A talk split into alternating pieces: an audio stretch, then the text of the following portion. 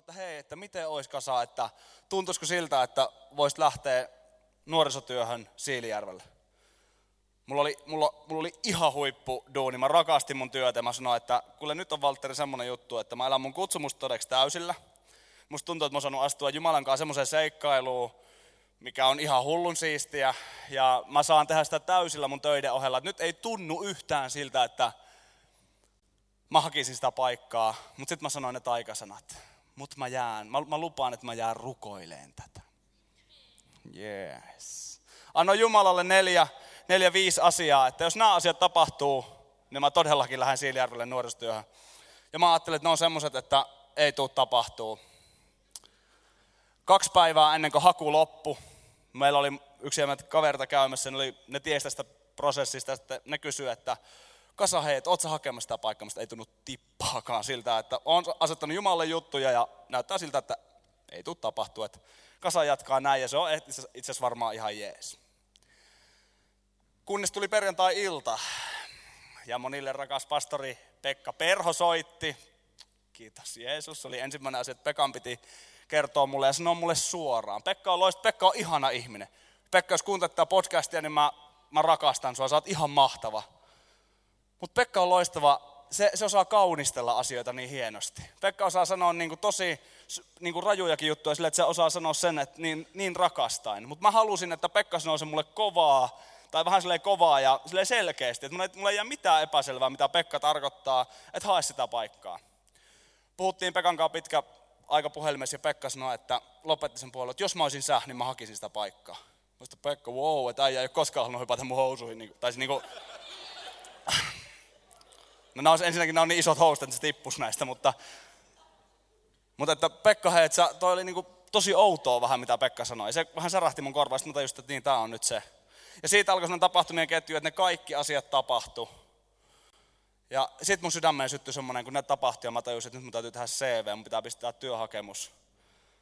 Mulle syttyi valtava palo. Te, jotka tiedätte mut täältä Seinäjoelta, niin mä oon semmoinen, että mä rakastan seurata tulta. Mä rakastan mennä Jumalan tulenkaan sinne, minne mä menen. Ja jos ei mulla ole sitä, niin mä en tuu menee.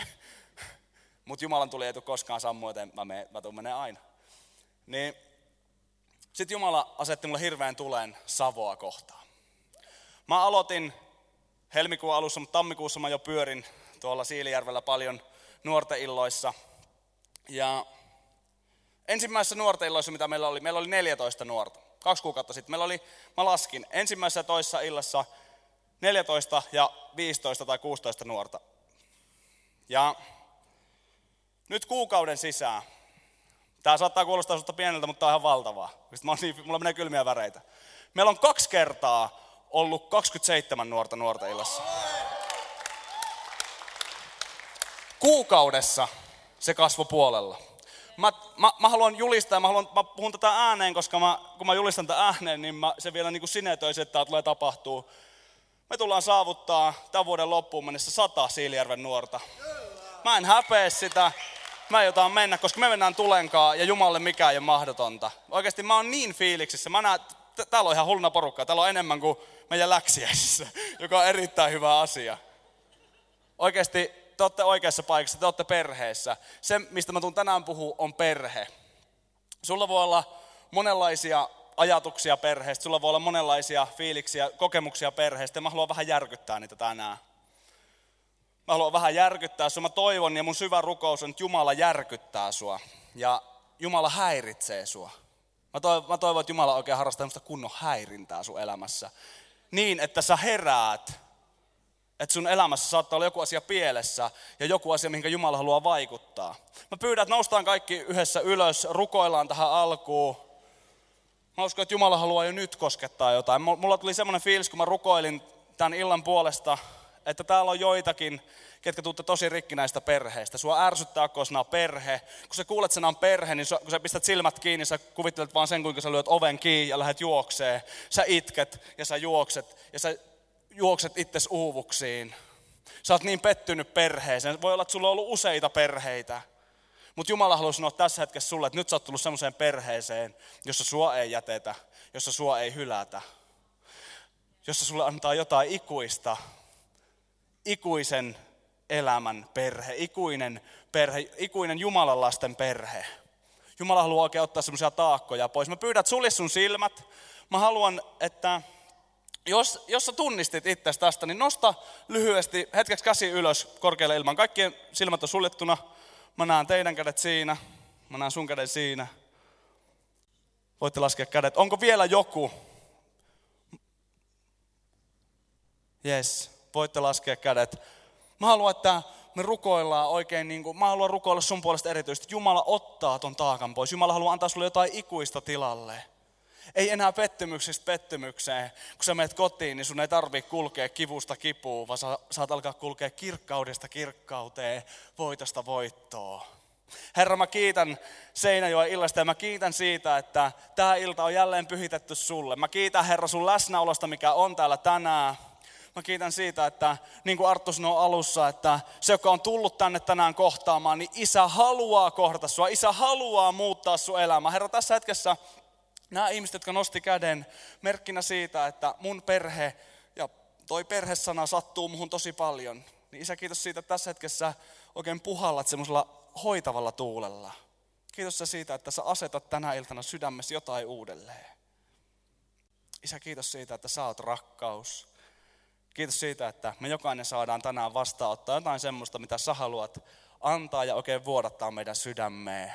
Jeesuksen nimessä ja kaikki sanoo, ottakaa mukava asentoa. Istu ja ota oikein mukava asento ja voit vähän vilkaista, että onko kaverillakin siinä hyvä asento, että se viihtyy varmasti vähän aikaa Jumalan sanan parissa. Mä puhuin vähän siitä, että Siilinjärvi tulee olemaan tulossa. Halleluja. Siilinjärvi on tulossa, me vallataan alaa myös kunnallisesti. Mä pyydän, että hei, Sanni ja Veeras, noste ylös. Tulkaa tähän näin mun viereen. Arttu ja Gloria, tulkaa tekin tänne. Tiedättekö, tässä on 4 mun tiimiläistä. Mä haluan kertoa, Gloriakin on vielä Seinäjoella, mutta se menee luojan kiitos naimisiin Artun kanssa, joka on Savosta, ja kiitos Jeesus, hän muuttaa Savoon. Halleluja. Ja tässä on puolet meidän tiimistä, mutta mä voin kertoa, että me tullaan muuttaan Savoon. Me tullaan muuttamaan sitä kulttuuria. Mä haluan uskoa, me ollaan unelmoitu yhdessä. Kainulaisen siskokset tässä, ne on varattuja, sori vaan. Mutta kainulaisen siskokset tässä, ne on ihan sairaan luovia. Niissä on ihan hulluna luovuutta, joka me tullaan ottaan käyttöön, että ne pääsee niin kuin julistamaan evankeliumia niiden luovuuden kautta. Artulla on valtava johtajuus. Mä haluan ottaa Artusta sitä, mitä Pekka teki mulle. Se puhui mulle vaan elämää ja näki, kuinka Arttu vaan kasvaa vastuunsa. Ja jos Arttu niin tulee mun rinnalle ja kasvaa, musta anna mennä vaan, että mä voin vaan juontaa ja puhua sää, että anna mennä vaan tulta. Ja Gloria. Mä uskon, että Arttu ja Gloria tulee pariskuntana nostaa Savossa nuorta sukupolvea ihan uudelle tasolle. Antakaa aplodit näille. Me muutetaan Savo. Kiitos. Mä vähän suolaan näitä aina. Perhe. Sä kuulut perheeseen. Pitäisikö antaa vaihtaa välillä? Perheeseen kuuluu voimakkaasti myötätunto. Myötätunto on semmoinen asia, mikä on puhutellut mulle paljon. Ja mä oon huomannut, että myötätunto on semmoinen, mikä... Meillä on ehkä semmoinen inhimillinen myötätunto ollut vähän katoamassa. Tiettyjä asioiden seurauksena, mihin mä tuun tänään. Ja mä haluan puhua tänään ja saarnata sulle myötätunnosta. Mitä myötätunto on ja miksi me sitä tarvitaan. Ja ketä meidän kuuluu siinäkin asiassa seurata. Perhe. Meillä jokaisella on varmasti omanlainen kokemus perheestä. Meillä on nykyään tosi paljon erilaisia perheitä kuin esimerkiksi 150 vuotta sitten. 150 vuotta sitten oli lähtökohtaisesti yksi perheenmalli ja siihen kasvettiin kiinni. Nykyisin on tosi paljon erilaisia perheitä ja niistä johtuen myöskin voi olla semmoista tosi suurta rikkinäisyyttä. Niin kuin mä tuossa alussa rukoilin, voi olla, että jollekin tämä perhesana särähtää kovaa. Mä uskon, että Jumalalla on jotain enemmän. Jumala on asettanut kuitenkin perheen, yhdenlaisen perheen, joka on tarkoitettu olemaan ja pysymään hyvänä, rakentavana ja positiivisena asiana sun elämässä. Ja sun on tarkoituskin kuulua perheeseen. Jos sä ajattelet, että olisi parempi, että mä olisin ihan vaan yksin ja moni meistäkin on varmasti ajatellut joskus 15-16-vuotiaana viimeistään, että vitsi mä haluan muuttaa vaan pois, mä haluan lähteä niin kauas tästä mun perheestä, kun mä ikinä pääsen, mutta silti aina viikonloppuisin, ai että olisi ihana mennä syömään kotiin, ai että olisi ihana mennä jonnekin, missä on kaikki valmiina. Eikö totta, ketkä asutte yksin? Jees, aamenta tulee heti. Mahtavaa, joku oli ainakin rehellinen. Ootteko vielä mukana tässä? Joo, jees. Hyvä, mä julistan teille 10. Sä kuulut perheeseen. Sanokaa kaikki aamen. Ihan hyvä. Sä kuulut perheeseen ja sut on tarkoitettu perheeseen. Ja itse asiassa, jos sä oot ekaa kertaa täällä, niin mä haluan sanoa sulle, että sä kuulut ja sun on tarkoitus nyt tänään tässä hetkessä kuulua tähän perheeseen. Vaikka sä vaan vierailla, vaikka me tultiin Siilinjärveltä, niin meidän tarkoitus on kuulua tähän seurakuntaperheeseen tämän hetken ajan, kun me tässä ollaan. Mutta se on siis perhe. Yksi asia, mikä tuli voimakkaasti mieleen, on just tämä myötätunto, ja siitä mä tuun tänään teille pääasiassa saarnaamaan. No, kehenkäs me katsotaan, kun me ollaan kuitenkin nyt seurakunnassa, niin totta kaipa kehenkä henkilöön katsotaan nyt. Jeesukseen, aivan oikea vastaus. Säkellä on Raamattu mukana, niin käänny Markuksen evankeliumiin 1. lukuun, jakeeseen 40-42. Siellä homma tapahtuu näin. Itse asiassa tehdäänpä se sittenkin näin. Toni Kivistö, tuutko tänne? Onko Toni täällä? Ei ole. Arttu Malinen, tuutko tänne?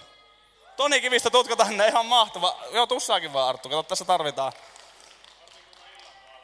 No mä kiva nähdä sua vielä. Ai että. Tervetuloa. Joo, kiva kun viette shown. Arttu, kätkö vaikka makaamaan siihen? Ei ole väliä, mutta ole paikalla siinä. Hei, pystykö näyttelemään tässä samalla, kun mä luen teille tässä tarinaa? Ja itse asiassa et sä voikaan maata nyt, kun mä tarkemmin katon. Itse asiassa oot sä vähän niin kuin tuonnempana. Sä oot spitaalinen mies. Eli kävele vähän vaikeasti vaikka ei se kyllä semmoinen ollut, mutta vaikka noin. Ja sä oot Jeesus, kukapa muukaan. Ja eläytykää tähän tarinaan. Tää on Raamattu, tää kirja. Niin joo, näin. Joo, on niinku tälle. Okei, tarina lähtee näin. Jeesuksen luo tuli spitaalinen mies. Vauhtia. Ja rukoili häntä. Polvistui ja sanoi hänelle, jos tahdot, niin sinä voit puhdistaa minut. Jeesuksen kävi häntä sääliksi. Hän ojensi kätensä. Kosketti miestä ja sanoi, minä tahdon, puhdistu. Spitaali lähti miehestä heti ja hän puhdistui ja nousi. Näin. Ja ylisti Herraa ja halasi Jeesusta. Näin. Hyvä. Upea näytelmä. Voitte mennä istumaan. Antakaa aplodit veljille. Toni Kivistön ei tarvitse sanoa mitään, niin arpaa naurattaa, kun se näyttelee. Ja mahtava. Meillä tulee ihan mahtava 50-leiri. Halleluja. Mitä tässä tapahtui? Lähdetään purkamaan. Mä haluan antaa 3 pointtia, mitä tässä tapahtui. Ensimmäinen. Jeesus oli paikalla. Jeesus oli paikalla siellä, missä oli ihmisiä. Jeesus oli paikalla siellä, missä oli särkyneitä ihmisiä. Jeesus olisi voinut ihan hyvin ottaa tossakin hetkessä vaan rennosti ja vetää sleibenia jossakin kiven päällä mukavasti. Retkottaa ja kuorsata. Mutta Jeesus päätti, että mä oon paikalla ja mä oon siellä, missä mua tarvitaan. Jeesus meni ihmisten luo. Toinen asia. Jeesus tunsi myötätuntoa. Raamatussa usein myötätuntoa kuvataan sanalla sääli. Ja Uudessa testamentissa varsinkin, että myötätunnon tilalla on sääli. Mutta ehkä pystytte keskittymään siihen sääli, myötätuntoon, että ne on vähän niin kuin sama asia. Anteeksi, nyt juon vettä. Toi on semmoinen vitsi jostakin uutislähetyksestä. Ei oikein upon.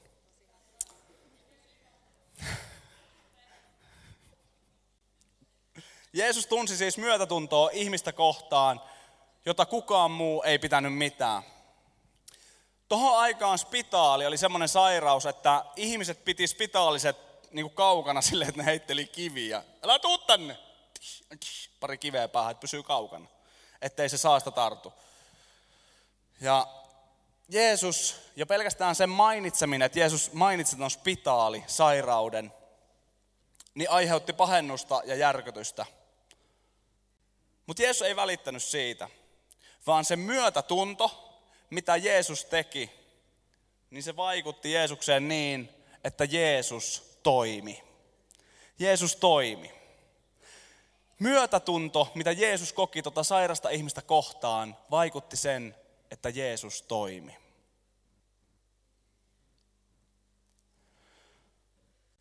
Jeesuksen myötätunto toista ihmistä kohtaan. Mä haluan sanoa tämän nyt, ota tämä vakavasti sulle. Jos sä ajattelet jotain ihmistä, joka on kokenut elämässä kovia, niin sanotko sä sille aina vaan, että mä muistan sua. Sanotko sä sille, että hei, kyllä se siitä. Mäkin on kokenut joskus jotain kovaa. Kyllä se siitä. Sanotko sä sille, että hei, mä jotenkin ymmärrän sua. Onko sun myötätunto vaan sanoja toiselle? Onko se vaan joku kaunis pari taputusta selkää, että hei, kyllä sä pärjäät? Vai saako myötätunto aikaan sussa enemmän toimia? Haluatko sä toimia enemmän?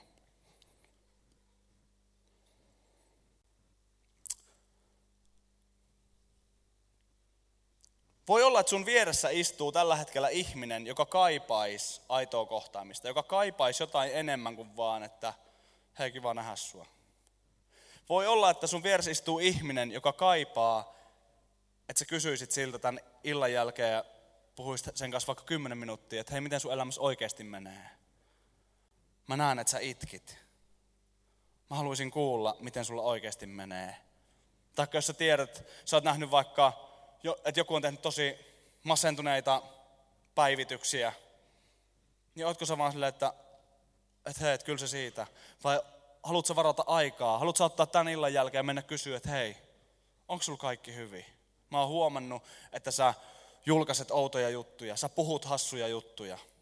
Ne ei kuulu iloon, ne ei vaikuta iloisilta. Onko sulla kaikki hyvin? Haluatko varata sille aikaa, vai haluatko vaan antaa pari taputusta selkää? Kun Uusi testamentti kirjoitettiin, he käyttivät myötätunnosta sanaa. Tämä on ihan sairaan vaikea. Splaggjinomai. Splagchnizomai. Semmosta. Ne käytti sitä sanaa, ja ne käytti sitä sanaa kuvailemaan kipua, minkä he kokivat sisällään, syvällä sisimmässään. Ja ne kuvaili sitä sisimmässä tunnettua kipua niin kuin myötätuntona toista ihmistä kohtaan. Ja vielä tärkeämpää ton sanan merkityksessä oli, että se tunne oli niin voimakasta, että liikutus sai meidät toimimaan. Että tässä on kohtuullisesti semmoinen niin kuin ihan tämmöinen hetki. Myötätunto ei siis ole pelkkä tunnetila, joka on ohimenevä, vaan aito myötätunto vaatii toimintaa. Taikka niin kuin Ville Pitkänen sanoi, että aito myötätunto vaatii toimintaa. Näin Ville Pitkänen sanoi. Kiitos. Olipas reippaat aplodit. Noin 3 pointtia. Mä menin tosi nopeasti, mutta mä haluan edetä tässä, että et sä ihan pitkästy. Noin 3 pointtia. Me voidaan laittaa noihin kaikkiin, että itse asiassa mä haluan kertoa lyhyesti sen. Kun meidän johtava pastori piti eilen meidän nuorteilla ihan loistavan puheen siitä, mikä on meidän elämän tarkoitus. Ja kun me kuollaan joskus, niin hautakiveen kirjataan sun syntymäpäivä ja sun kuolinpäivä, eikö totta? Ainut asia, jonkun kivan värssyn ja sun nimen lisäksi, niin ainut asia, mikä kuvaa siinä hautakivessä sun elämää, on se viiva syntymäpäivän ja kuolemanpäivän välillä. Kuitenkin sen päivän, kun sä kuolet, niin sen välillä. Se viiva kuvaa sun elämää, ja se viiva määrittelee sen, kuka sä oot, mitä sä oot saanut aikaan. Jäikö susta jotain elämää? Mä oon joskus miettinyt, että kirjoitankohan mun hautakiveä joskus kasa, mutta se nyt on ihan turha mietiskellä joskus. Voisin kirjoittaa sen testamenttiin. Mutta mä mietin, että Jumala haluaisi ajatella meistä samalla tavalla. Olitko sinä paikalla? Tunsitko sinä myötätuntoa? Toimitko sinä, kun tunsit myötätuntoa? Jumala haluaa, että me perheenä koetaan myötätuntoa. Ei vaan koeta semmoista myötätuntoa, että ai sulla on ollut raskas viikko, koeviikko, no joo, kyllä se siitä. Vaan se haluaa, että okei, sulla on ollut raskasta, mitä mä voisin auttaa sua? Mentäisikö kahville? Mentäisikö keilaamaan? Pitäisikö hauskaa? Otetaan kaveriporukka kokoon ja lähdetään tonne. Pitää hauskaa. Se vaan, lähdetäänkö rimpsalle? Aito myötätunto vaatii toimintaa. Perheessä ei kaikki mene aina niin kuin Strömsössä. Kuinka monella on ollut ihan superhyvä viikko tällä viikolla?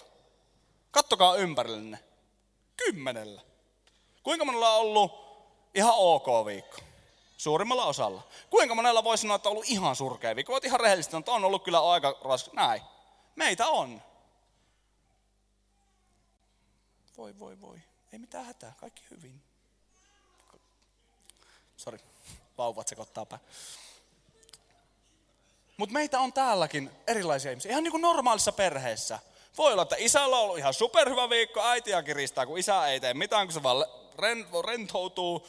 Voi olla, että lapset vaan paiskoo ovien, ja menee hermot, kun on ollut kauhea viikko takana. Mua kiusataan koulussa ja kukaan ei välitä. Yksi suurimpia ongelmia tänä päivänä, mä uskon, on se, että me vaan seurataan toisiamme somesta.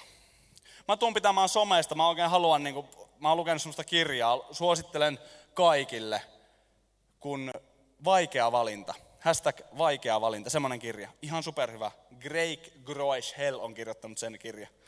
Ihan superhyvä. Hyvä Craig.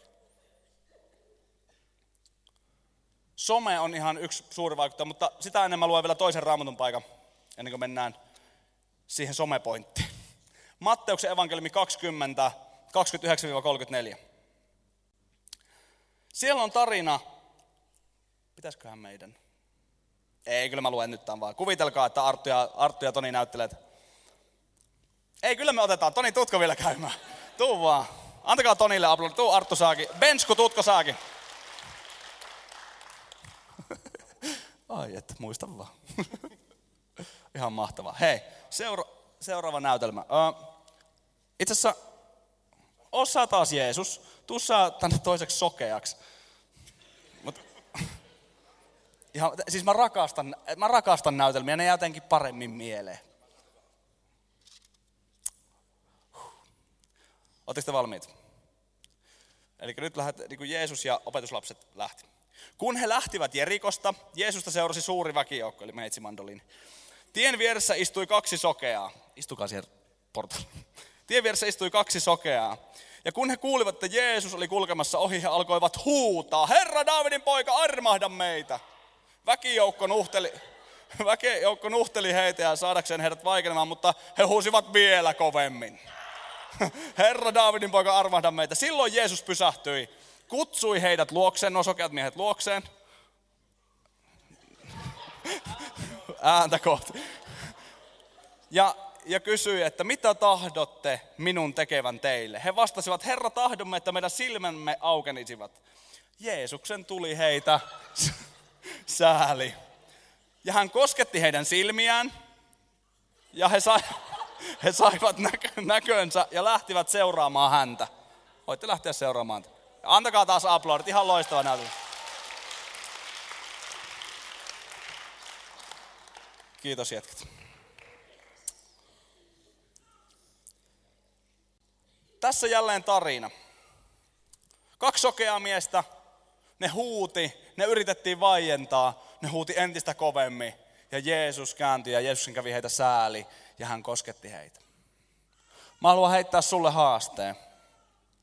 Ollaanko me joskus seurakuntana semmosia, että me yritetään vaientaa hiljaisten huudot? Ootko sä joskus ihmisenä semmonen, että sä yrität vaientaa se heikomman huudon, taikka oot välinpitämätön sille? Oho, kylläpäs meni ilme vakavaksi.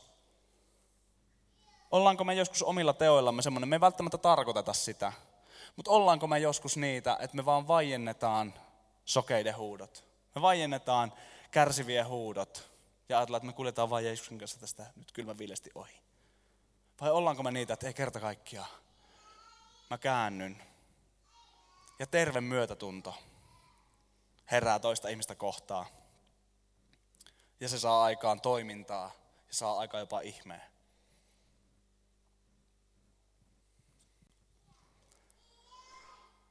Jumala haluaa nostaa meissä esiin lämpöä ja myötätuntoa toisia ihmisiä kohtaan, jotta tämä maailma muuttuu. Me tarvitaan sitä. Luukas 10, siellä on kertomus samarialaisesta miehestä, joka näki valtavasti vaivaa auttaakseen juutalaista miestä. Ja moni on varmasti kuullut sen tarinan.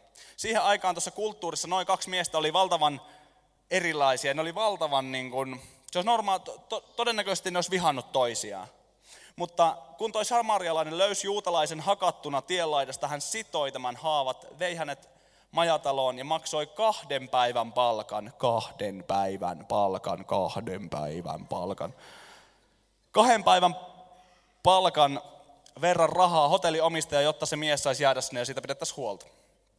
Todennäköisesti se joutui maksamaan siis ekstraa, koska se majatalonkin pitäjä oli samarialainen, eli se oli todella niin kuin vaarassa se juutalainen mies. Kuka nykypäivänä ikinä tekisi semmoista? Miksi mä maksaisin 200 euroa sen takia, että se ihminen, ketä mä todennäköisesti vihaan, se kuka on musta kaikista niin kuin tosi erilainen kuin mä, niin miksi mä haluaisin auttaa sitä? Miksi mä maksaisin 200 euroa? Kyllä sitä joku sen kaveri auttaa. Kyllä sillä varmaan on joku, joka sitä jeesaa. Jumala haluaa käyttää sua, että tämä maailma muuttuu. Mä haluan kertoa ihan tosi tarinan Kuopiosta. Me oltiin tulossa Sannin kanssa, viime syksynä harrastettiin Sannin kanssa, Sanni harrastaa vieläkin lukkopainia. Amen. Sitten lukkopaini. Me oltiin tulossa lukkopainitreeneistä kotiin. Me oltiin molemmat ihan yltäpäältä hikisiä, haistiin pahalta äkkiä. Meillä oli kotona sauna lämpeämässä, kylmää normikokista jääkaapissa. Ei kuulu aamenta, mutta kyllä se siitä. Hyvä. Ja niin kuin oli ihanaa, että ai että nyt päästään saunaa, kylmä kokis. Nukkumaan ja huomenna aamuna taas. Uusi päivä ja ihan mahtava fiilis. Me ajettiin autolla meidän, siitä Saaristokatua pitkin meidän kotia kohti ja siinä on sellainen silta, missä me nähtiin yksi mies. Se seisoi siinä sillan vieressä, se seisoi siinä vaan näin. Se ei liikkunut mihinkään kävelytiellä ja katsoi todella tyhjästi eteenpäin. Ja ensimmäinen, mikä mulla tuli, mä painoin vähän jarrua, sitten mä painoin taas kaasua. Aika erikoinen, mikähän sillä oli. Sitten mä rupesin niin miettimään, että mä sanoin Sannille, että pitäisiköhän meidän kääntyä. Ja sitten mä ajattelin, että Sanni sanoi, että että mennään vaan kotiin, niin kuin mä ajattelin, että mennään vaan kotiin saunaankin. Mutta Sanni sanoi, että ei, että käännytään. Sitten mä että käännytään. Mä käännyin, ajoin auton parkkiin, menin sen miehen luo ja kysyin, että hei, onko kaikki hyvin? Ja se katsoi musta, tavallaan joo. Ja sitten mä sanoin, että ei oo. Mä ajoin tästä ohi ja mun vaimo käski kääntyä ympäri. Että onko sulla kaikki hyvin? Että tarvitsä jotain? Tarvitsä apua? Sitten sanoi, että mä oon just kävellyt niin kuin se kertoi, mistä oli kävellyt. Noin 8 kilometriä. Oli aika kylmä, kuin 15 astetta pakkasta, tuuli. Sillä oli tosi vähän vaatta päällä. Ja sanoi, että mä lensin just kämpästä pihalle. Mulla ei paikkaa mihin mennä. Ja mun sydämeen sattui ihan valtavasti.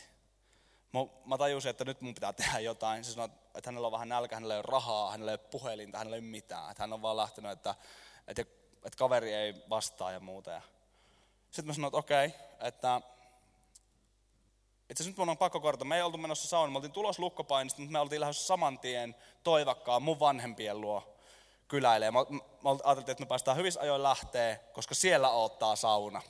Siellä otti sauna. Sinne me oltiin menossa. Ja mä päätin, että okei, mennään Mäkkäriin. Et mä vien sut tuohon Mäkkäriin, se on muutaman kilsan päässä. Mennään siihen, mä tarjoan sulle ruuat. Ja se mies meni ihan suunniltaan.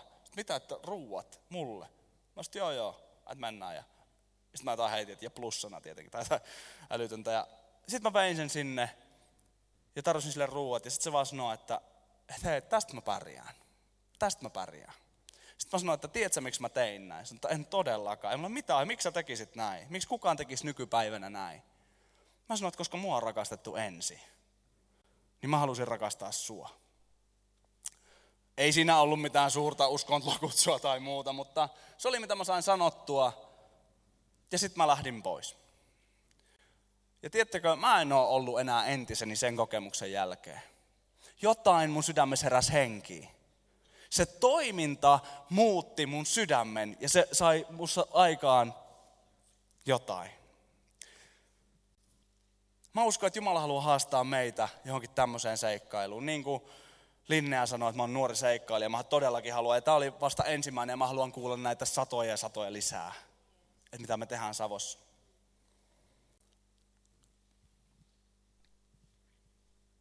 Mutta sitten mennään tutkimukseen. Virallinen tutkimus. Tämä on Jenkeistä, mutta mä luulen, että tämä on aika totta myös Euroopassa.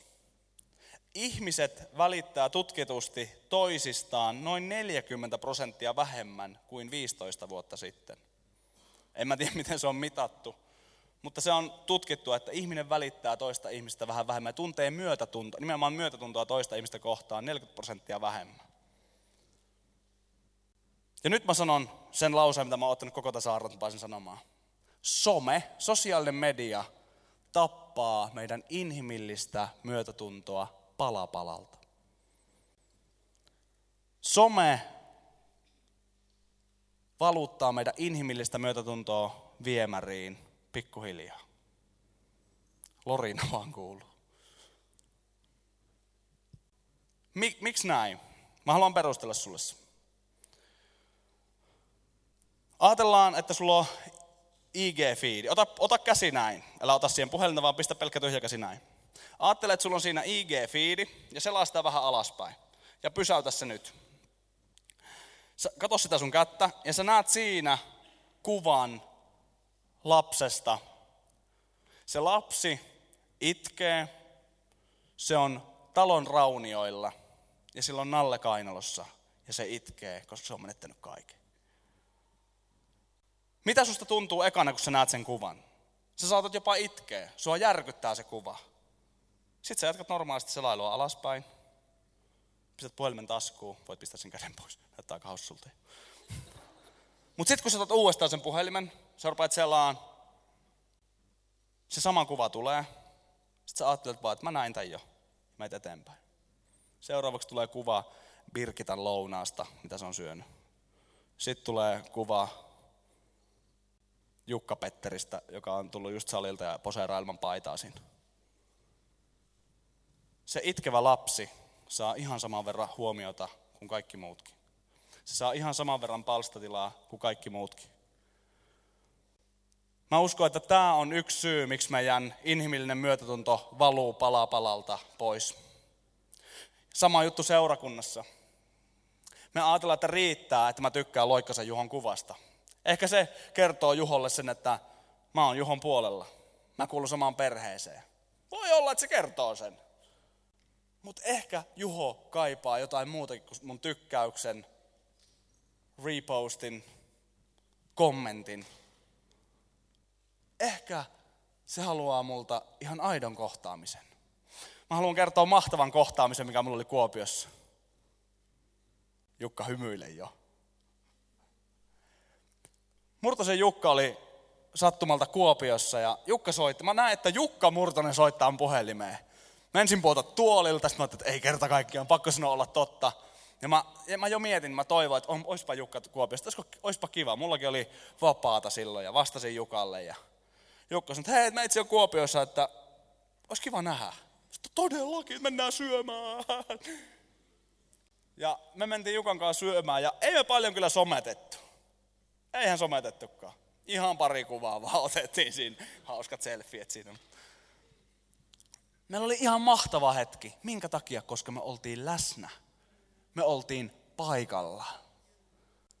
Ja mä uskallan tässä hetkessä sanoa, että me puolin ja toisin sanottiin asioita, että me saatiin osoittaa aitoa myötätuntoa.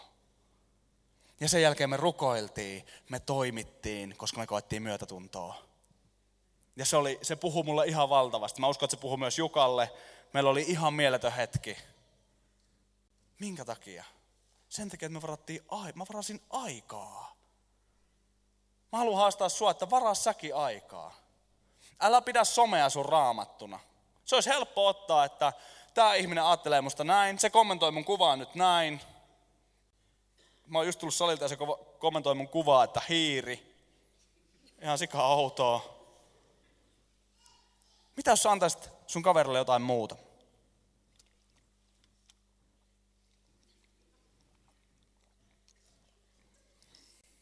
Olipas jano.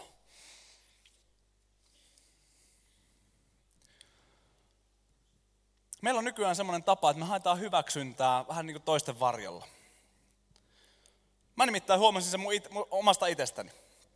Mä oon ihan rehellinen teille. Ei sillä, että mä olisin valehellut tämän koko alun, mutta mä haluan olla ihan rehellinen siitä, mitä mä oon kokenut. Mä jossain vaiheessa mua rupesi ärsyttää ihmiset, ketkä on vaan, tiettäkö, feimien kanssa. Ne menee vaan semmoisten ihmisten kanssa, hakeutuu niiden ihmisten seuraan, ketkä vaan etsii niin kuin jonkun suostun tyypin, vaikka Nea Perhon. En nyt suuttunut sen takia Nea Perhosta, mutta siis Nea Perho esimerkiksi. Nea on Suomen laajuisesti todella siisti tyyppi ja arvostettu naispastori. Ja voi olla, että joku haluaisi ottaa vaan, että haluaisi mennä Nean kanssa kahville sen takia, että sen oman arvo nousee, sen oma status nousee. Ihan sairas ajattelumalli. Jos sä ajattelet näin, että sun on pakko saada jotenkin niin kuin, sun on pakko saada merkittyä toi siisti pastorikuvan tai toi julkkiskuvan, niin sun arvo nousee. Sun arvoa ei määrittele semmoiset asiat. Sun arvoa ei voida määritellä ulkoa päin. Sun arvo on jo määritetty ennen kuin sä synnyit.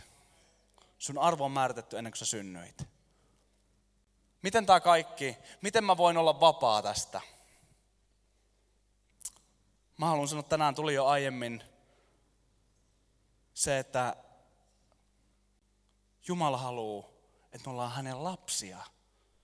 Sä oot voinut kuulla aiemminkin tämän orjan asema ja Jumalan lapsen asema. Olisi niin helppo sanoa, että kyllä mä oon niin väsynyt tähän kaikkeen ja voi kun mä saisin edes vähän kiitosta Nealta, että Nea huomioisi mut jotenkin, että vaikka IG:ssä laittaisi sitä upeata työtä, kun olette laittaneet nuo lamput päälle oikeasti sisustustiimit, olette niin huippuja.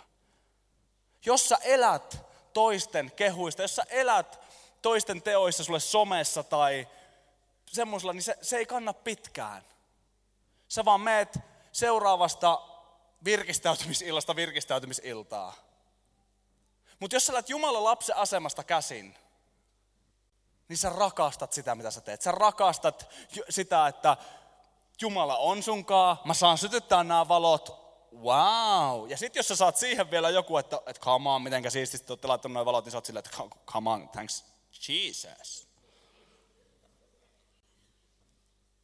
Älä hae hyväksyntää mistään muualta kuin Jumalan luota. Ja siinä tullaan, mihin sä kuulut? Sä kuulut Jumalan perheeseen. Sä kuulut Jumalan perheeseen. Eikö tässä tuu enää? 6/6. Sä kuulut. Sä oot osa perhettä. Sä oot osa jotain ikuista perhettä. Bändi voisi tulla lauteille jo. Ja mä pyydän, että noustaan kaikki yhdessä seisomaan.